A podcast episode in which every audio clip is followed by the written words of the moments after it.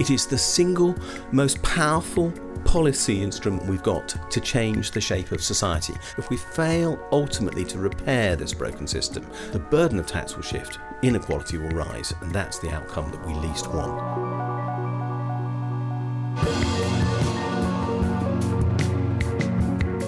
Hello, my name is Kirsty Stiles, and welcome to the weekly economics podcast brought to you by the New Economics Foundation. This week, we caught up with tax expert and tax justice campaigner Richard Murphy to talk about a little thing called Google and tax avoidance. We said we'd take action. Now we have companies like Google paying tax. I'm really worried about this settlement. It looks like another sweetheart deal.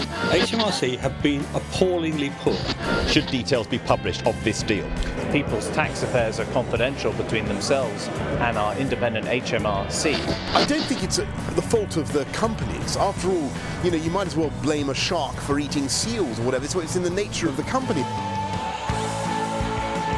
Google has come out on the defensive, but they're obviously feeling particularly sensitive today, and that's why they've got these security men outside who refuse to get out of the way of our shop. Do you hear the anger and frustration out there? I understand my constituents are concerned when they see reports that we're paying 3% tax. It's just not true. This is a real vindication of this government's approach. So, hello, Richard, and welcome to the weekly economics podcast. Hi. You're one of Britain's leading tax experts and tax justice campaigners. Uh, tax has, of course, been in the news a lot again recently, particularly because of Google. So, what has this Google tax story been all about? Basically, and quite simply, Google appears to be underpaying tax in the UK. If we look at the level of their sales in the UK, it's around 10% of Google worldwide. If we look at the amount of tax they pay in the UK, it's tiny. Um, this tax settlement they're just settling is 130 million. They had paid about 70 million before, but it implies that the profits that they declare here and the tax they pay here is vastly smaller than appears reasonable based upon their worldwide activity. So everybody's annoyed that they're underpaying tax. It's as simple as that. So, lots of us will no doubt have filled in our self assessment tax forms at the last minute uh, the other week to get them in for the deadline. So, why were Google able to wait 10 years before paying their full tax bill? Basically, we are in a world where large companies operate a different tax system from virtually everybody else. If you're just in the UK, you haven't got the chance to shift your profits out of this country. If you only deal with the UK tax authorities, then they've got you over a barrel. The rules are clear and unambiguous. You've got to declare everything in this country. But Google, of course, is not in that situation. Google is in most countries in the world. Google has set up an incredibly complex structure which involves, well, the UK having a sales office, but all the sales into the UK are billed from Ireland, which for these purposes is a completely different country. Um, the sales from Ireland are then routed through the Netherlands back to another Irish company which is uh, resident in Bermuda the net effect of this entire and rather complex structure, which I first wrote about, oh God, in 2009, I think, is all the money ends up virtually tax free in Bermuda. It doesn't get back to the USA, it's stuck in Bermuda untaxed, and that's what Google wants. And that's what upsets people. The whole structure is designed to make sure no tax is paid anywhere. Gosh, it all sounds like a bit of a faff to me. So, is it just Google, uh, or are other companies in the same uh, pretty crazy sounding tax position? It's pretty fair to say that all the major IT companies are doing something like this. They might use Luxembourg instead of Ireland as part of the operation. So uh, Apple seems to prefer Luxembourg, but Microsoft uses Ireland, and Twitter does this, and Facebook does this, and Yahoo does this. You know, wherever you're looking, the large companies that can shift their profits around using what is called intellectual property that is the IT, the software, but also pharmaceutical companies get this chance as well because they have lots of intellectual property. Wherever you can shift profits into a tax haven, large companies are trying to do it. But lots of us, uh, no doubt, use things like ISAs to avoid paying uh, as much tax as we can. Is what Google does actually wrong? Look, there's a question about whether it's legal and whether it's wrong. They're not the same thing. Using an ISA is very clearly doing something that the Parliament in this country has said you can do. We even encourage you to do it. We promote it because it's consistent with our economic goals to have people save because we want them to, by and large, so they're less of a burden on the state when they get old. That's what the logic of ISAs is overall.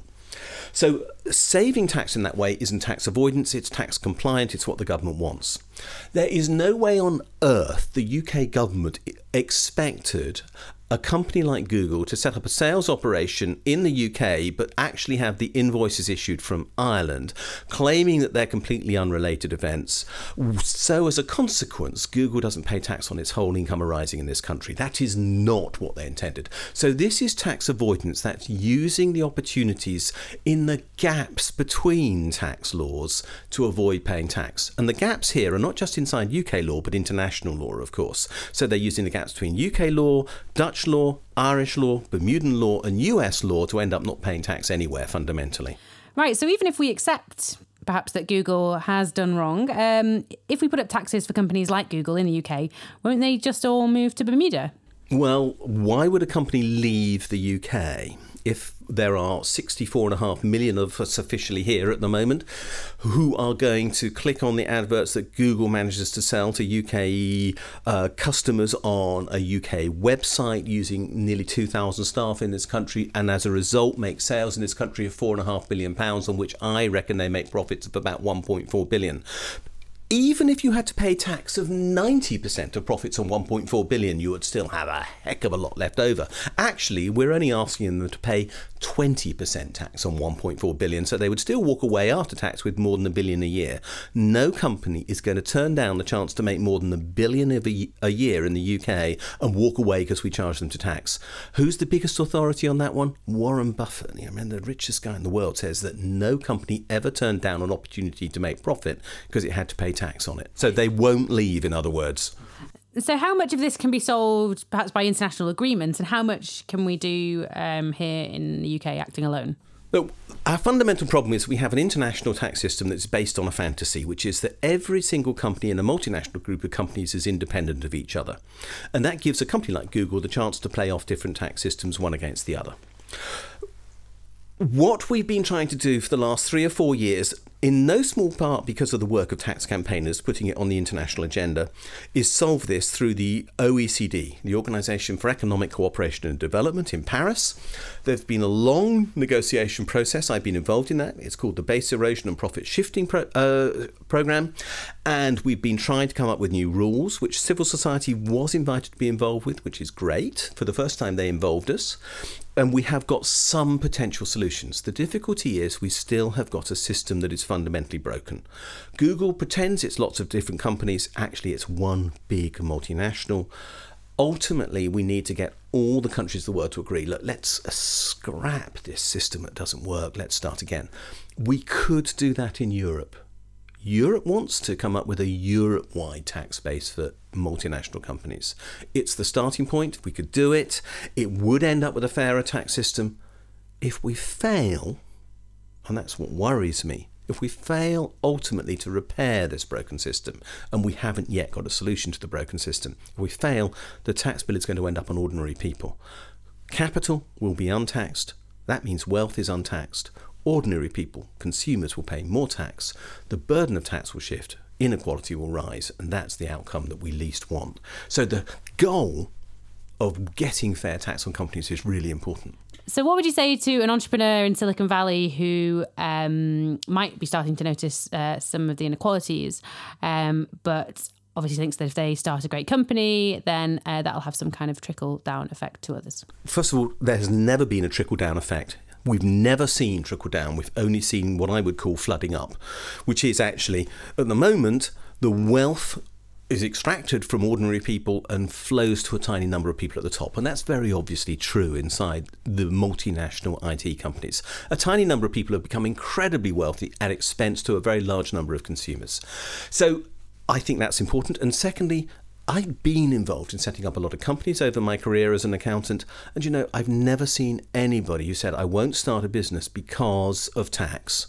If you're a real, genuine entrepreneur, if you're really excited by ideas, if you really have this great product you want to sell, you will, just like Warren Buffett says, actually not be put off by the fact you've got to pay some tax on the way.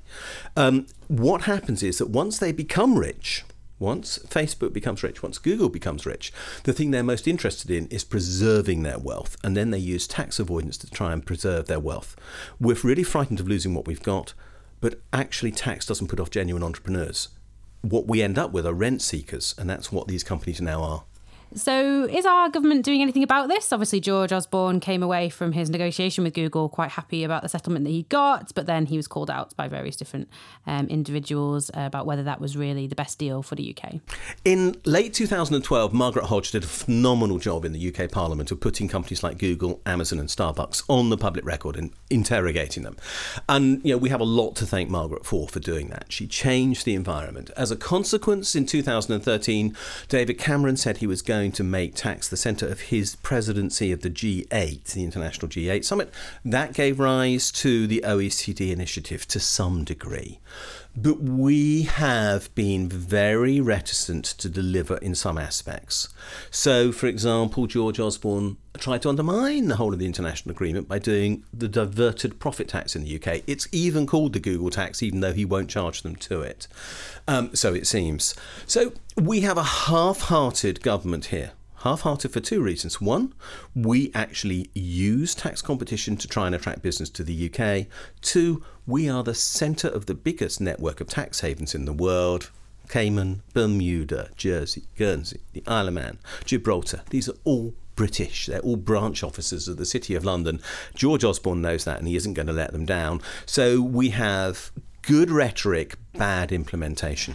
So, can I do a jargon buster on you, uh, if you don't mind? Yes. What is this sweetheart deal? Is it just some kind of um, lovely tax deal for around Valentine's Day? A sweetheart deal is has been it is suggested been negotiated by our tax authority with large companies where they are going to pay less tax than the law would appear to imply necessary to basically keep them happy to keep them here because they believe they, being HM Revenue and Customs and the Treasury, believe that these companies will leave if they don't get a good tax deal. I do not believe they'll leave. I believe we can be tough with them because there's so much money to be made in the UK by these companies. We can tax them and it's fine. But it appears they get away with very low tax deals.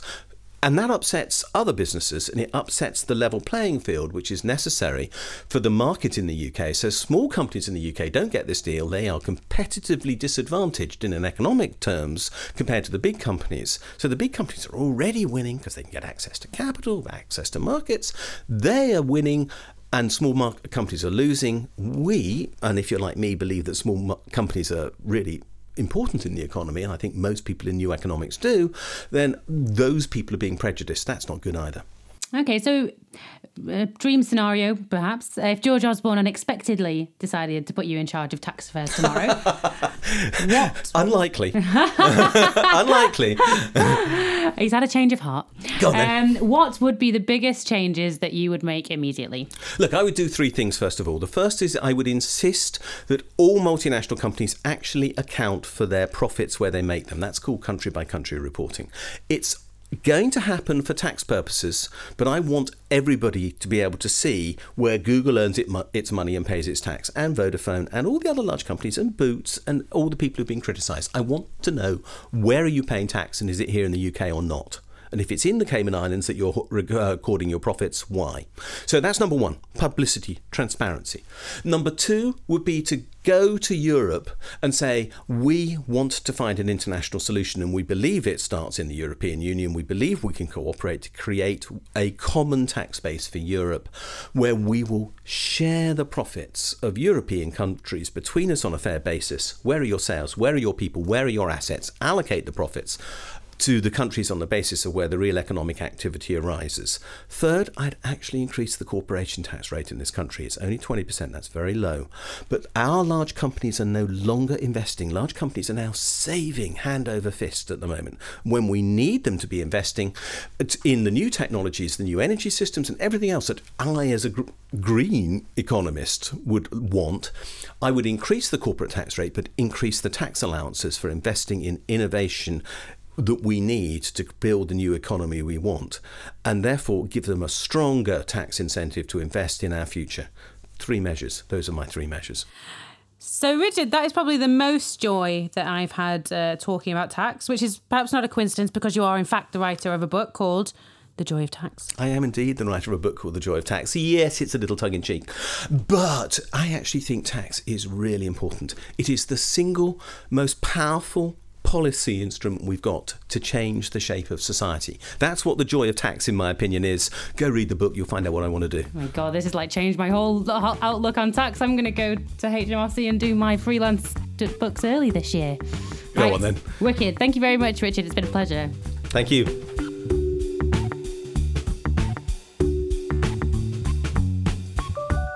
We'll be back at the same time next week.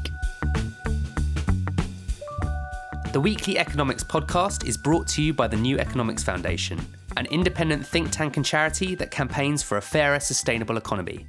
Find out more and get involved at neweconomics.org.